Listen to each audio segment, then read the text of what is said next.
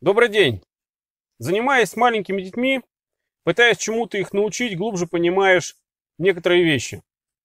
Научить непросто, а вот переучить в разы сложнее, тем более, чем старший человек. Зачастую с темы, как нас учили в детстве, мы потом в лучшем случае работаем или даже боремся всю остальную жизнь, а в худшем просто живем. Называя это такими штампами, как «я такой человек», «меня так воспитали», «я так привык», «меня так приучили». Развитие своей личности – это в каком-то смысле попытки исправить недостатки или пробелы нашего воспитания. И для части людей, как они думают сами, это вообще невозможно. Люди обращаются ко мне с вопросами о жизни, отношениях, проблемах, и довольно часто я им говорю, что основная причина в них самих. В том, что они слишком зачастую порядочные, слишком добрые, справедливые и так далее. Ну, будем перечислять положительные их качества. Они бывают так хорошо воспитаны, что даже страдают от этого. Видя в людях только хорошие и притягивая к себе всяких проходимцев и негодяев. Итак, ну начать нужно с чего? Что родители и любое другое окружение чему, как правило, учат ребенка?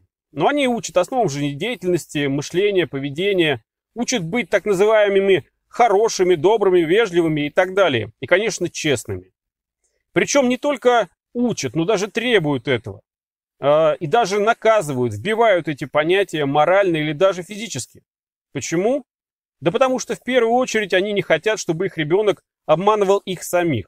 То есть это своего рода такая страховка для самих себя, что ребенок тебя не обманывает, и ты, самое главное, контролируешь его полностью. Родители это делают отчасти для себя, отчасти для безопасности ребенка, чтобы не мог себе навредить. Конечно же, родитель должен все знать про то, что, чем занимается ребенок, чтобы с каким-то образом его, так скажем, направить, от чего-то оградить. Но, по сути, еще раз говорю, это контроль. Ребенок растет вот на всем на этом, а попутно на сюжетах и сказок, рассказах, мультиков, фильмов и прочих способов программирования его мышления. Вы же понимаете, да, что все, что окружает, вся эта информация, она не только просто распространяется, но она же еще и каким-то образом влияет, она программирует. И вот такой ребенок, условно назовем его положительным, становится взрослее и начинает сталкиваться в реальном мире с теми, кого вот так вот положительно не воспитывали. А те ведут себя по праву сильного, наглого, бесцеремонного, и у ребенка начинается диссонанс. Его учили быть хорошим, но он начинает от этого страдать, потому что не может наглецу ответить тем же. Потому что в таком случае, э, значит, он начинает противоречить, противоречить себе самому положительному, ведь его таким же воспитали, как он может быть другим? Но он как-то худо-бедно адаптируется, допустим, да, но все равно у него рождается вот этот внутренний конфликт, потому что в этот момент он должен быть не таким, каким его приучили, а таким, каким его заставляет быть, так скажем, другого уровня, менее воспитанный и так далее. И вот он уже подросток, уже не ребенок, но еще как бы и не взрослый. Уже и вроде бы особо независимый, но еще и не самостоятельный. И у подростков этот конфликт, он только умножается, потому что к нему и относятся теперь уже по-разному. То требуют как со взрослого, то жалеют как маленького. Помимо этого подросток начинает не только ощущать, но и понимать и сталкиваться с тем, что мир взрослых полон лжи. Дом практически соткан из нее. И у него усиливается вот этот диссонанс и увеличивается внутренний конфликт, потому что вот эти же самые взрослые его учили быть честным, а оказывается они сами врут на прополую, учили делать вот так вот, а сами делают зачастую наоборот, и как ему быть? Он начинает вроде бы внешне адаптироваться, внутри может оставаться частично все тем же ребенком достаточно долго. А бывает, что некоторые э, личности на всю жизнь остаются, так скажем, не, я их называю подростки-переростки. Его учили быть честным, но оказывается его правда вот эта никому, кроме него, зачастую не нужна. Ничего хорошего она бывает не приносит и даже наоборот. Родители просто почему? Потому что родители не научили его в свое время балансу, определенному балансу из правды и лжи. И не научили его, как думать об этом. Свое понимание правды и лжи я писал в двух статьях в своем блоге в ЖЖ, и ссылки я оставлю на них в описании. Я приведу оттуда лишь краткие выдержки, которые сейчас необходимы. Правда у каждого своя. Лишь ложь одна на всех. Только ложь объединяет людей, а правда, как ни странно, их разъединяет, потому что, еще раз говорю, у каждого свой мир, у каждого свое понимание, у каждого своя правда. И если вот так вот рассуждать, то получается, что истинный правдоруб – это вообще-то эгоист, вываливающий из себя все как есть, не заботясь о том, как это будет принято другими. И наоборот, талантливый лжец всегда востребован. Об этом подробнее в статьях. Закономерно, что относительная совместимость может быть у людей, мыслящих схоже. Да, то есть какая разница, что их там объединяет, условная правда, условная или ложь, или еще что-то. Ну какая разница, на какой они стороне, там светлой или темной, если, допустим, провести аналогию со Звездными войнами. Вот, и какая разница, если они единомышленники, вот группа вот этих людей. Значит, э, у нас своя правда, ну так скажем, вот на нашей стороне, да, у нас есть своя правда. И тех, кто с ней не согласен, на них кто получается? Они противники. Ну и какая разница нам, какая у них там сторона светлая или темная, если нас интересует наша правда, мы единомышленники, и мы преследуем свои цели, свою правду. То есть получается, что всех, кто мыслит, как мы, мы считаем нашими, а наши идеи нашей правдой общей. А получается, все те, кто не с нами, против нас, да какая разница, какого они там цвета, да? Ну разве не так устроено общество? Так что есть правда в этом обществе? Только лишь наше субъективное о чем-то представление и сила этой правды лишь в количестве ее сторонников. Представляете, насколько примитивно теперь выглядит а, рассуждение о правде в том же самом филь- фильме «Брат», да? Насколько это примитивно и тупо, для кого это было сделано? Ну, это отдельная тема. Так вот, и получается, что сила правды в количестве ее сторонников, а большинство всегда себе подчиняет меньшинство. Поэтому понятие нормальности – это признак мышления большинства. Если кратко, то хитрость э, лжи, как нужно именно врать, да, в обтекаемости информации и формулировок.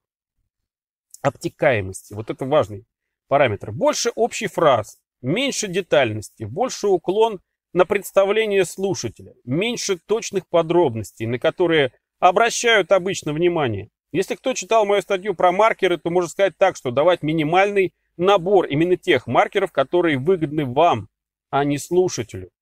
Говорит так называемую полуправду. Если проще, то чего-то просто не договаривать. Пусть слушатель э, лучше сам что-то себе додумает. Это избавит вас от необходимости давать опровергаемые факты. Его надо путать, уводить от основного вектора вопроса. Делать это мягко или наоборот резко в зависимости от ситуации и обстоятельств или от личных качеств слушателя. Говорить много словесного наполнителя, в зависимости опять же от вашего интеллекта. Если у вас интеллекта много, то говорите умно, заумно, пространно. А если его нет, тупите, пока не лопнет терпение у этого слушателя. Кроме того, и это очень важно, если говорить двусмысленно, то у вас всегда будет возможность маневра в зависимости от реакции оппонента. Понимаете? То есть вы всегда можете сослаться на то, что он что, что-то не то имели в виду или он не так вас понял.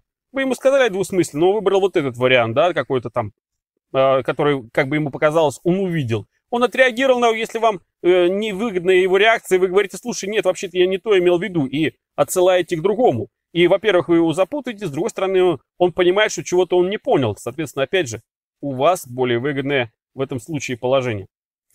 Но, как быть тем, кто не может себя изменить или перестроить, или переступить через свои так называемые принципы, кто страдает от своей порядочности и положительности. Есть такие люди, их очень много. Они реально страдают от того, что они такие положительные, хорошие. Почему так происходит? Когда мы пытаемся кого-то обмануть, мы же сами понимаем, что мы говорим ложь. Мы знаем это точно. И так как нас с детства учили быть честными, то все равно в той или иной мере мы, как нормальные люди, начинаем испытывать дискомфорт от самого понимания того, что мы врем.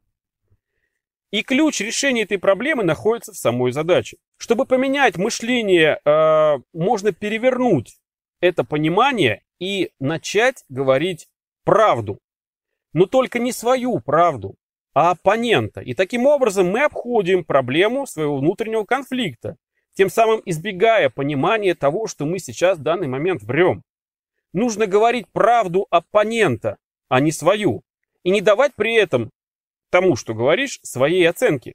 Таким образом, мы с удовольствием говорим то, что он хочет слышать. Ему это нравится, а нам нравится его позитивный настрой, как результат того, что мы говорим. И чем теперь, когда он уже настроен позитивно, мы можем начинать пользоваться, по сути, манипулируя оппонентом. Для примера я приведу следующее. Допустим, вам нужно решить вопрос с каким-то человеком, который, ну, не любит решать какие-то серьезные вопросы. Ну, а вы не любите пустые разговоры на отвлеченные темы, как обычно нравится делать это ему. Да, то есть ну, человек любит рассуждать, там, не знаю, там, о рыбалке, об охоте, о футболе, ну, о какой-то ерунде какой-то, да, а вам нужно решить вопрос. Так вот, начните диалог с того, что ему интересно. Пусть даже для вас это неприемлемо, но чтобы не выдать это, наблюдайте за ним и получайте удовольствие от того, что вы говорите, когда вы говорите его правду, а не свою. И когда увидите, что его лояльность повысилась, и он более расположен уже да, к беседе, переходите к основному блюду. Ложь видна тогда, когда вы сами не верите в то, что говорите.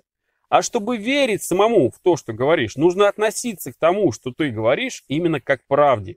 И если ж не своей правде относиться, то чтобы переключить сознание, нужно просто относиться к этому как к правде чужой.